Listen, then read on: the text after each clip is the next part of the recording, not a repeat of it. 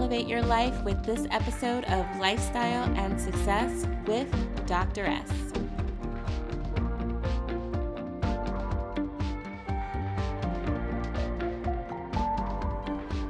Hey friends, Dr. S here. You know, one thing that I love about this show is that it shows anyone and everyone that regardless of what background you have, what different experiences you have had, and who you are, that you can obtain your level of success. I've been getting some really positive feedback from the business tips that you've been getting and the lifestyle hacks that I've been loving. And so I have to tell you if you are feeling this community, to subscribe to the talk show and never miss a beat, head to lifestyle and success with drs.com.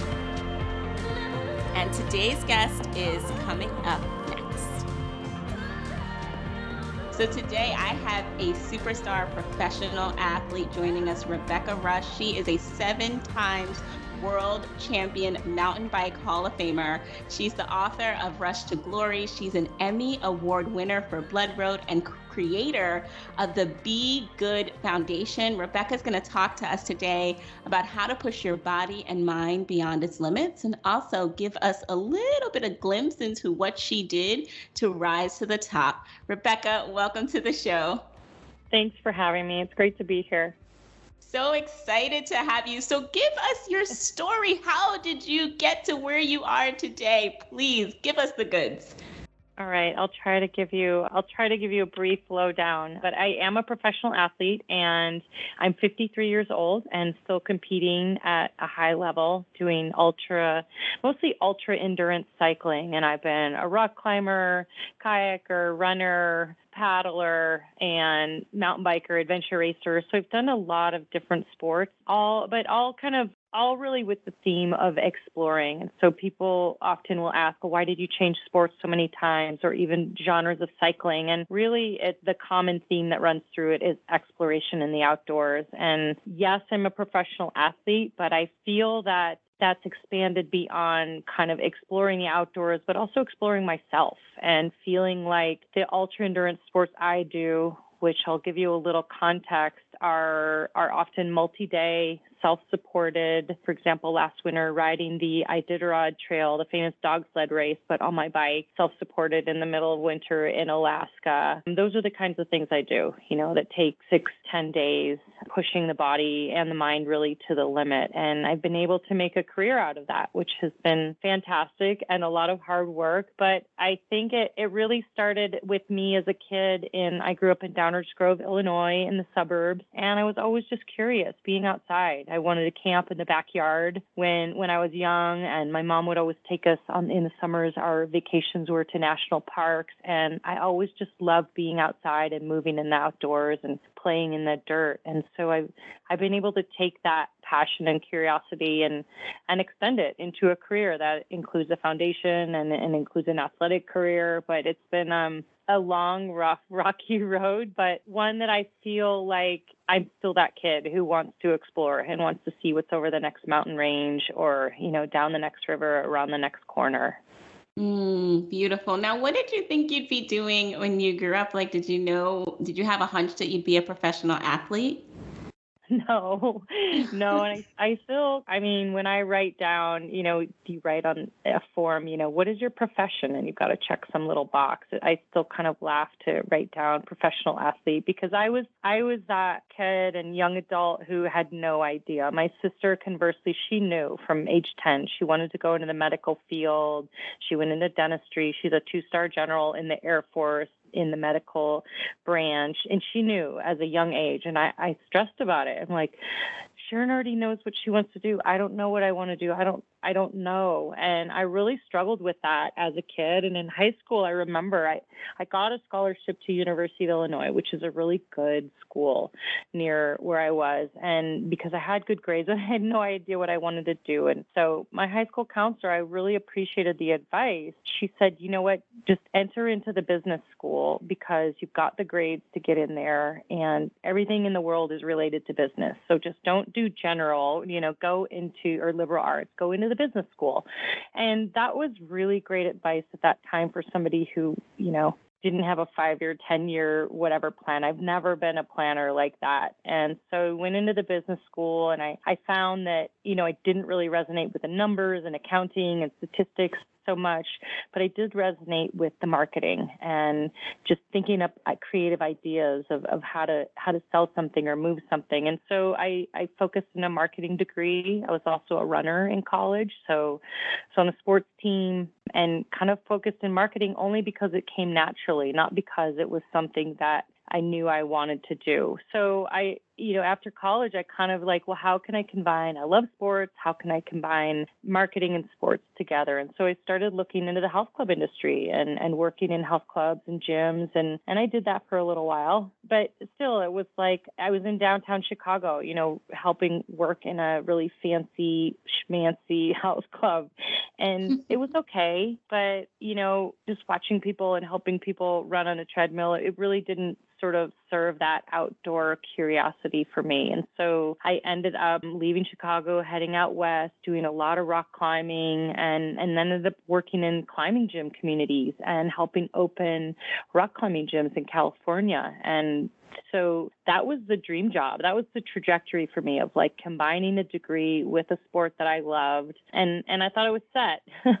until mm-hmm. I, I was getting some invitations to do a sport called adventure racing. So that was, I don't know if anyone remembers watching Eco Challenge. They're basically a genre of sport where you run, you bike, you paddle, you ride horses, you climb, all in teams of four, and you're navigating the whole way. And so I did a lot of sports and got invited to do some of those teams. And that is really what started my professional athlete career is, you know, I decided, okay, I'll go on this one team. And the teams were co-ed. So you had to be co-ed. And usually that meant that there was one woman and three guys. And so women who could do a lot of sports at that time were, you know, it wasn't as common as it is now. And so I got invited to do these adventure racing, these adventure racing races, and they're travel the world, you know, Australia, Morocco. And so I said yes to him mostly because that same kid in me was like, I'd love to travel if this is a way to travel. So I was able to use my body as a tool for that. And I thought it would just be kind of a little short lived um, excursion, but that turned into a 10 year career of all of a sudden I was getting on teams. I started my own team. I started started a women's team. And all of a sudden, I was using my marketing degree to solicit sponsorship and, you know, do a website and do updates from our races. And so that, you know, blossomed into a career that, that is still going and has transitioned into cycling, transitioned into adventure, adventure athletics. And I call, I call myself now, instead of an athlete, actually an explorer because I feel like what I'm doing is athletics are part of it, but it's actually a bigger exploration of of the world, of myself, and, and of how to share the lessons that I learned on the trail and bring that to other people. And that's really how my business has, has shaped in the last sort of 10, 15 years is that yes, I'm an athlete and I use my ultra endurance platform as, as my teacher, really, but shaping the business where I can bring those lessons from the trail to other people through a book, through the film, through my foundation, and then also encouraging and getting more people outside on the bicycle or on foot or in a kayak, whatever it is. In the beginning of the interview, you said that you are 53. Is that right? That's right. and you are still, still climbing and achieving these really big, big, big goals. And I'm wondering, why did you keep going? Like, at what point did you feel like, you know, I could quit right now, but I'm going to hang in there and I'm going to make even my age a goalpost? What was that like for you? That's a really good question. And you know, there's there have been choosing a life of a professional athlete or an entrepreneur or both is not an easy path, as as many of your listeners know and as you know, that there are easier paths to make more money or have more security or, you know, there's easier easier career paths to go down. But for me, I think the the curiosity is what kept leading me of and kind of not having a five or ten year plan of just being open to an opportunity that came up, being invited to go to Morocco to race, being invited to go paddle, you know, with the women's whitewater rafting team in the US and being sort of free enough, say, well, yeah, I'll try that. And if it doesn't work, I can always go back and get a regular business marketing job. So mm-hmm. I had a bit of a safety net, you know, with my degree and, and, you know, I didn't have any school debt. So I think part of it was being open to try things and, you know, and it's never too late to keep doing that. And I, I would say the common theme throughout my career is that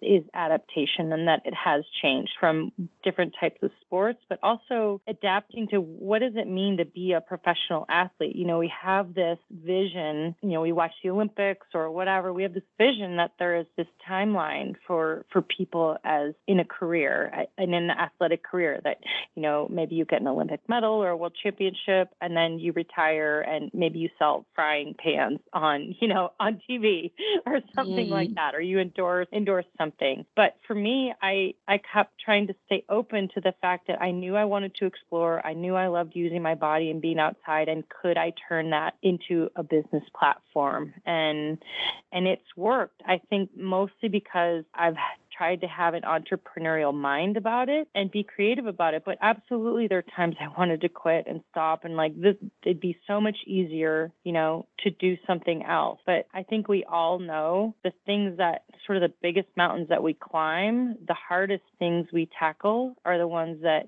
that have the potential to have the biggest reward. And the fact that I was able to shape and still am shaping a career based on that little kid who wants to explore in the outdoors, I'm pretty pretty proud of that. But yeah, it's been a hard, mm-hmm.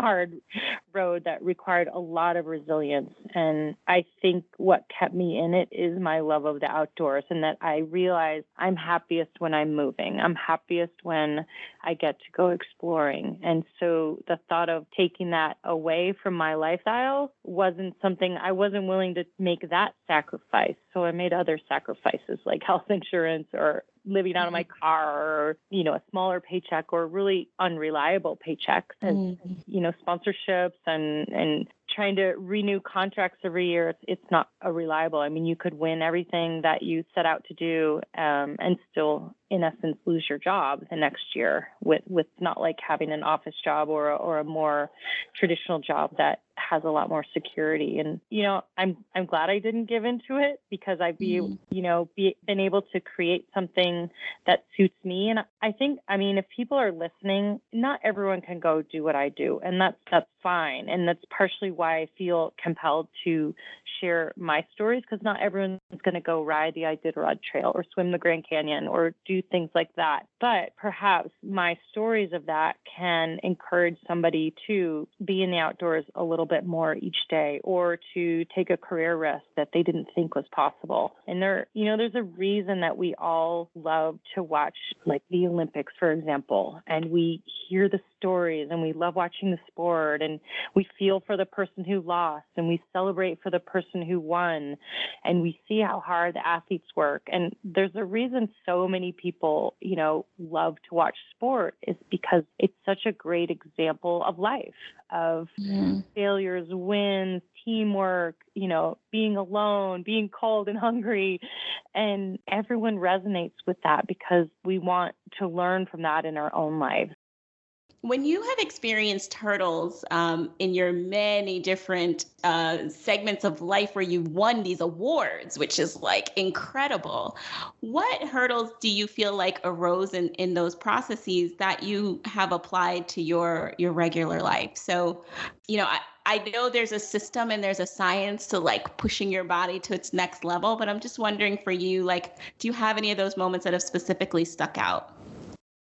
Yeah, I, I mean, I'll use the Iditarod Trail again as an example. A couple years ago, you know, I, I went to that race three years ago, and cold and being cold is, is not really my forte. And I was really scared of winter expeditions. But I decided I needed to go do one because of the commitment factor of being in the elements where there really isn't a lot of room for error. And so, yes, physical preparation is required, but it's also a really high level of commitment. Being in temperatures that are minus 40 degrees, self supported, you know, if you, you make a mistake, you you lose fingers and toes. And so I went to that event terrified and but knowing that the commitment would make me rise to the occasion and I think that's something to take from and lesson for me is continuing to push sort of what your expectation of what you're capable of to continue to push beyond that. And I think often we underestimate what we're really capable of. And mm. so I went to the Iditarod, I went to Alaska in the winter at age 50 for the first time and completed the event but was a mess and I, I finished it but was was really like a sobbing pathetic mess at the finish mm. line because I was physically broken because I wasn't ready for that kind of commitment. So I went back year number two and was super ready. My coach got me ready. I like studied nutrition. I, I, I studied the maps. I really planned and I got there in 30 minutes into the event. I was ready. I was going to win the thing overall and got into the race and half an hour in made a navigational error that cost me, basically cost me six hours, cost me the race. And I mm. stood at that intersection intersection crying with tears freezing on my face and thinking I was so ready, you know, I was going to win this thing and and really had to stand there by myself in Alaska and say, "Well, what are you going to do about it? You know, are you going to go back to the finish, which is only 30 minutes away, or to the start and and quit and throw it in or are you going to pick yourself up from this mistake and navigate yourself out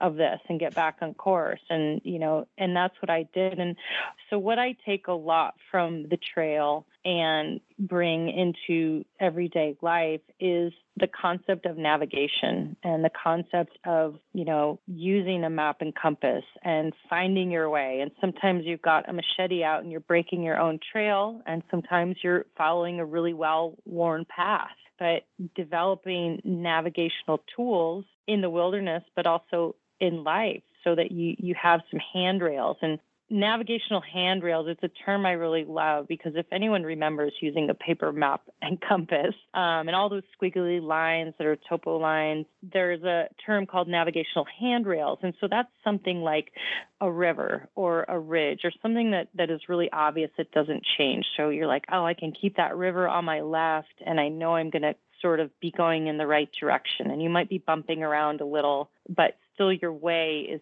generally, you know, you're staying on course with that compass and that navigational handrail. And so I've developed kind of some navigational handrails for choices in life, and that's based on the trail of like if I have a difficult decision in work or I don't really know which way to go when I'm faced with something in my career, what are the navigational handrails that I use? And those are based on a little bit of a look back and an exercise I did of looking back of the times in my life that really worked or I was really happy or I achieved something that was really great and I went and looked for themes. You know, when this happened and I felt really great, how did that theme relate to that other time that I felt really great and that happened? And so I was able to develop kind of these life navigational handrails for myself. And they're pretty simple. And it's something I kind of encourage everyone to do is develop your own navigational handrails. But mine are risk equals reward, passion equals payoff, give equals get, and less equals more.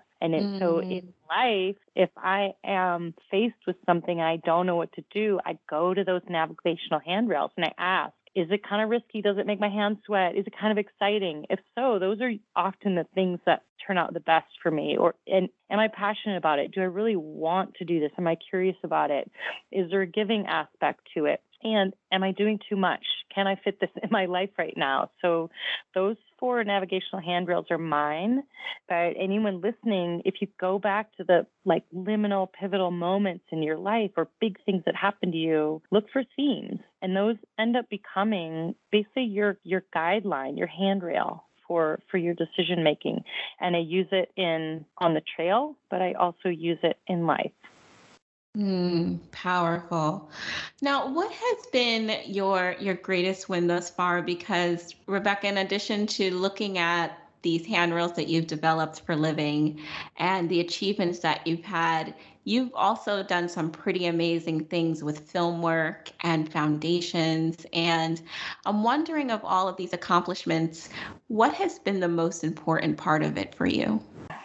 I think that's a really good question. I mean, I'm proud of a lot of the stuff that I've done. And th- I will go back to your previous question. You asked, you know, what do athletes learn and can take in, and, and that we are celebrating the wins and the world championships all the time. Um, but what you don't show is that for every win, there's 10, 15, 20, 100 failures mm. and that are the prerequisite to the win. And so we, we live in a society where everybody's supposed to be achieving all the time and winning all the time but if you if you take the athletic template you know one person wins and many many people show up but there's only one winner and so all those other people you know are they failures or the winner that's on the podium that week you know you know that he or she or they had 20 failures leading up to that win and so I think it's important to reinforce that we're not always winning, that it, it, takes falling off your bike a bunch of times before it actually works. And we're always celebrating and putting, you know, people on pedestals or celebrating the wins. But um, I think it's almost not to celebrate the losses, but to accept that they are part of the pro- process of winning mm-hmm. is falling down quite a few times and getting up again and figuring mm-hmm. it out.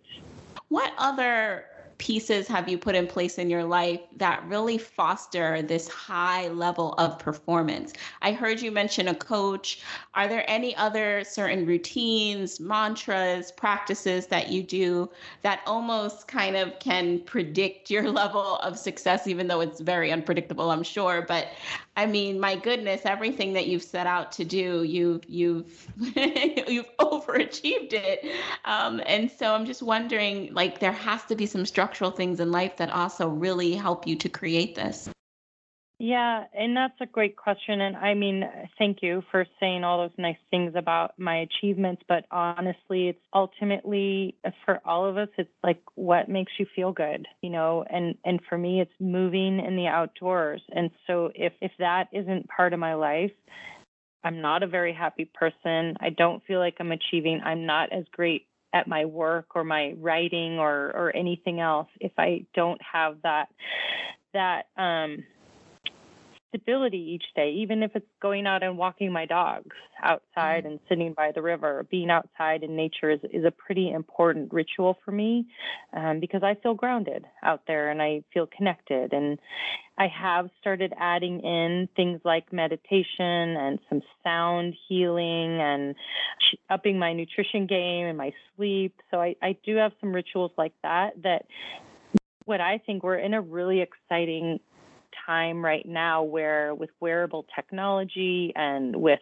the science that we have behind sleep and nutrition, that we can actually know how our body is. Are are we optimizing our own health and longevity? And so, you know, things like I use a, a, program called Inside Tracker, and they're blood tests that you can take yourself. You don't have to wait to go to annual physical with your doctor, and so you can see if you have iron deficiency, or you can basically see on the inside, what's going on on the inside. And I, I really like where people are going right now with health and wellness and taking their own care into into their own hands of knowing I didn't get a good night's sleep last night. You kind of know it, but you can look at your watch and say, "Oh yeah, I didn't I didn't get good sleep last night." And mm-hmm. you can make daily changes to accommodate that instead of you know 20 years from now having heart disease or or having something that you know we've been building for a long time i i love the fact that you can take your health into your own hands right now. And so i do have some rituals like that. Like i really prioritize sleep. It's the one place where we recover and rejuvenate. It's our magic pill. So whatever you're doing to get not just long sleep but quality sleep is super important.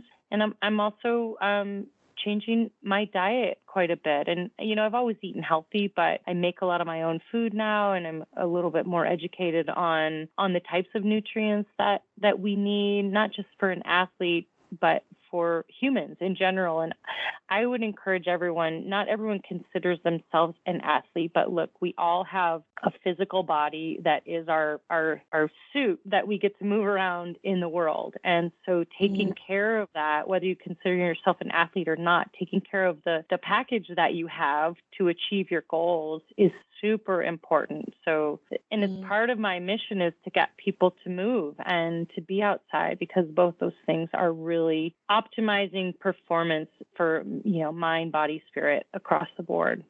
Rebecca, these tips are going to change someone's life. They are so powerful. And I want to really just give you the opportunity to kind of add the the cherry on top with leaving us one key takeaway that you'd like our audience to remember about pushing your body and mind beyond its limits I don't even like the word limit, you know? I guess that's what I would really want to encourage people is that who said you know, at 53, you can't win the Iditarod, or who said at, you know, this age or that age, or who said that you couldn't be an entrepreneur. And so I think that's what I would leave people with is to continue to challenge yourself and continue continually evolve and learn and have that childlike curiosity. I mean, we all remember like when we learned to ride a bike or, you know, something like that, when we learned to do something new and how exciting that was. And so continuing to know they're going to fall off the bike, know there's going to be challenges, but making sure that you are continually putting yourself outside your comfort zone physically and emotionally. Because on the other side of, of that, and people often call like the pain cave or something like that with, with physical endurance, but honestly, it's it's a pain tunnel so the things that are hard, the things that you think are your limit or challenging, there's a tunnel on the other side of that that is a more evolved, better version of who you are right now. Mm. Rebecca, if you could look back and give your 10 year younger self any piece of advice, what would it be? 10 years ago, I, I would give myself the advice that that I don't have to do it alone, to ask for help. And I think as strong, independent, entrepreneurial women, and me included, we often think, well, I can do that. I can figure that out. I got this. I, you know, I'll just do it myself. It'll be easier to do it myself. And I think that's where I've made some of my biggest mistakes is not asking for help. And the places where I do, like I have a coach that I train with.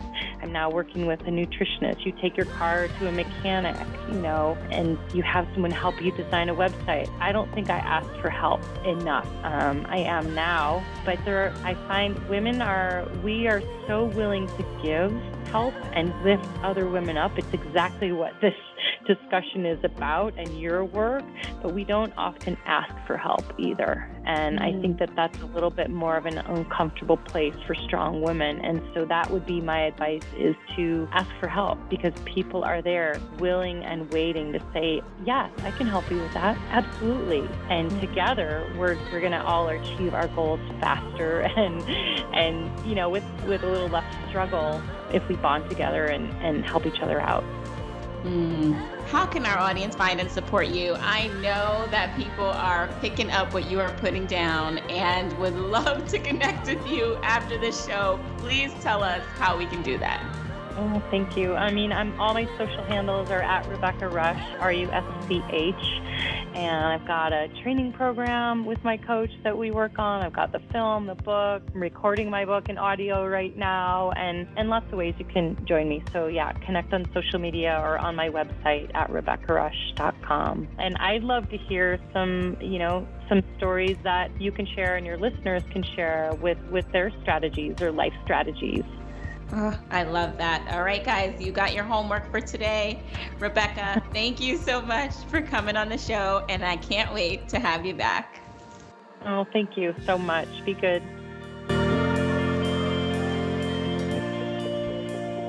You are listening to Lifestyle and Success with Dr. S, a talk show to help you rise in business success while designing a life that you don't need a vacation from. To subscribe to the show and never miss a beat, head to lifestyle